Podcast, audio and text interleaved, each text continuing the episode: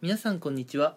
今回はですね、えーまあ学校であったり会社であったり、うん、いろんなところにね皆さんに先輩っていうね存在はいるかなと思います、まあ、小学生くらいはね、まあ、先輩っていう存在にねすごい憧れを持ったりね、えー先輩って呼ぶことをねすごい楽しみにしているかなと思うんですが、えー中学高校大学それから社会人になるとねまあこの先輩うんにもね、まあ、こういろいろ好き嫌いと言いますかいろいろ出てくるのかなとは思います。うん。で、今回は、そんな先輩とか、まあ、上司の方にまつわる話なんですけれども、まあ、あの、ぶっちゃけね、うん。皆さんも先輩後輩で好き嫌いってあると思うんですよ。うん。で、その先輩後輩の好き嫌いの中で、まあ、どういう先輩は好かれるのかなっていう話をちょっとね、えしていこうかなと思います。うん。で、今回まあ、特徴として大体3つくらいね、挙げていこうと思うんですが、ええまあ、まず、好かれる先輩、上司、うん、の特徴としましては、例えばね、えー会社であれば、まあ、お仕事。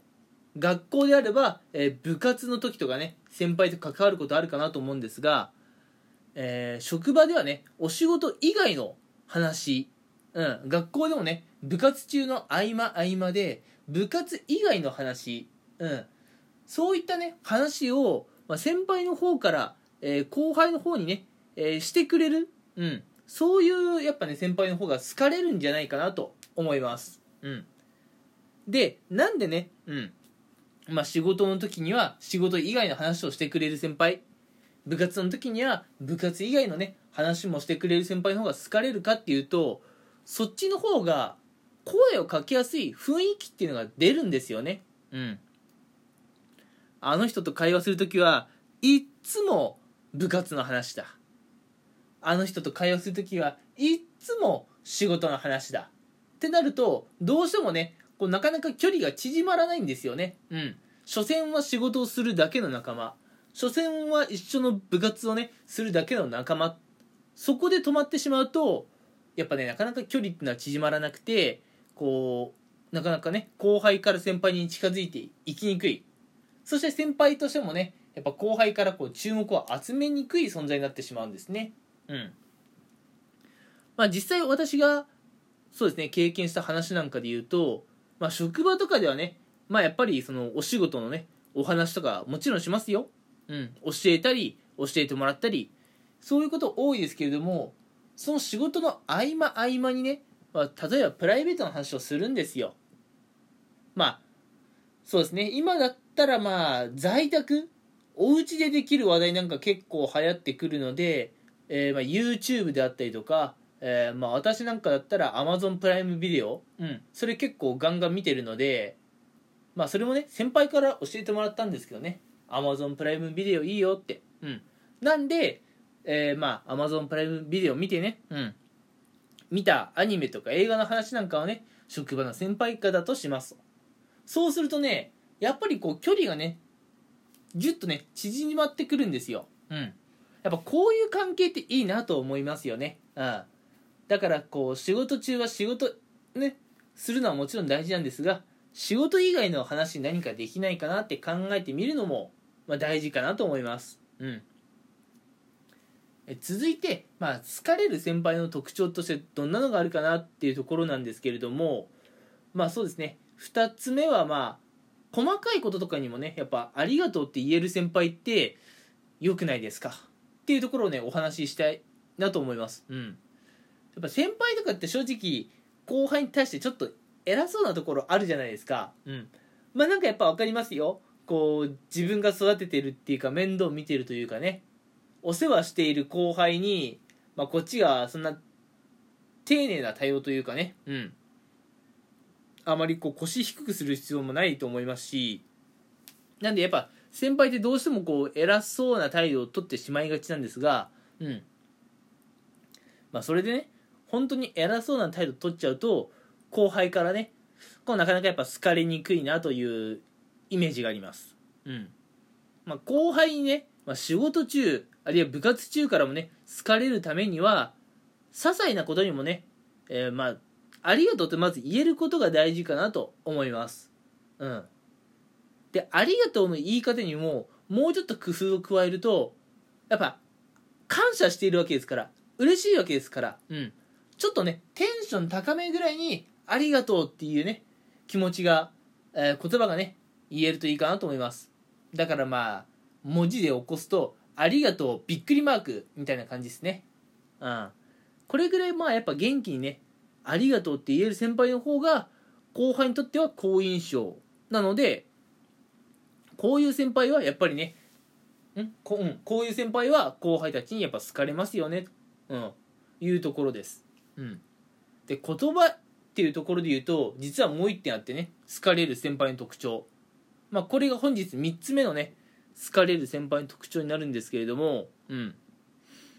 皆さんねやっぱ言葉の語尾にはね結構気をつけていただきたいなと思います。うん。言葉の語尾次第では、えー、その人がね好かれたりあるいは嫌われたりすることもあります。うん。まあ人はねやっぱ感情があるので時としてねイラッとしてる時もあるんですけれどもそのイラッとしてる感情ってやっぱね言葉の語尾とかに結構出てくるんですよ。うん。なんかねこう言葉の語尾まあ本当に文末あたりで声が小さくなっていく人、うん、あるいはなんか疑問系なんかそういう疑問系のね発言をするときにちょっとイラッとしてる人って何とかなの？まるなの？っていうふうにねなんかね疑問系の語尾が強くなる方もいらっしゃるんですよ。うんやっぱまあイラッとする気持ちは分かりますしイラッとしてしまう瞬間がね日常生活であるのも分かりますよ。だって我々人間ですもん。そりゃイラッとする時だってありますよ。うん。でもねやっぱそのイラッとしてる感情を周りの方に伝えてしまうっていうのはこう人間関係がどうしてもあまり、えー、よろしくないと。うん。そういう関係になってしまいます。いい人間関係を築くためにはやっぱりね言葉の語尾というところには、えー、結構注目していただきたいんですね。うん。えー、言葉の語尾がねなんかすごい威圧的な感じになってしまったりとか。あるいはねこうなんかどんどん声のトーンが小さくなって、えー、もうね言葉の最後あたりで何言ってるかわからないような状況になってしまうとまあなんかねうん。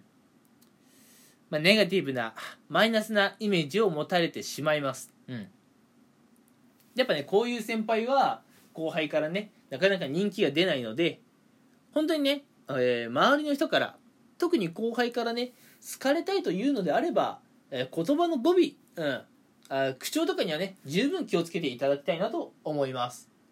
実際皆さんも、えー、皆さんの先輩たちとお話しする時には語尾には何気なく気使ってるんじゃないですかね。うん。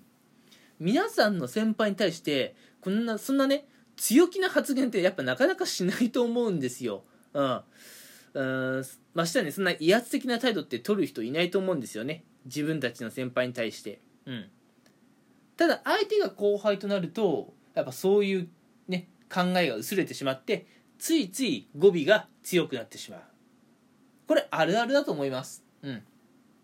なので、えー、まあ相手がね誰であれ、まあ、あまりね語尾で威圧感を出さないっていうことはね一つ大事かなと思いますということで、えー、今回はね、また長くなってしまったんですが、今回お話しした内容は、えー、好かれる。うん。周りからね、人気のある先輩の特徴っていうところで、えー、何より大事なのは、声のね、かけやすい雰囲気を作ることだと。うん。もう間違いなくそうだと思ってます。じゃあ、どうやったらね、声のかけやすい人になれるかっていうと、まあ普段からね、こう口調が優しい方であったり、細かいことにありがとうっていうね、えー、言える方であったりとか、うん。やっぱそういうところだと思います。なのでね、皆さんも、えー、周りの方との人間関係っていうところでね、ちょっとまあお悩みであれば、こういったところに注目していただけるといいのかなと思います。それでは、えー、今回のラジオはこの辺にしたいと思います。最後まで聞いてくれてありがとうございました。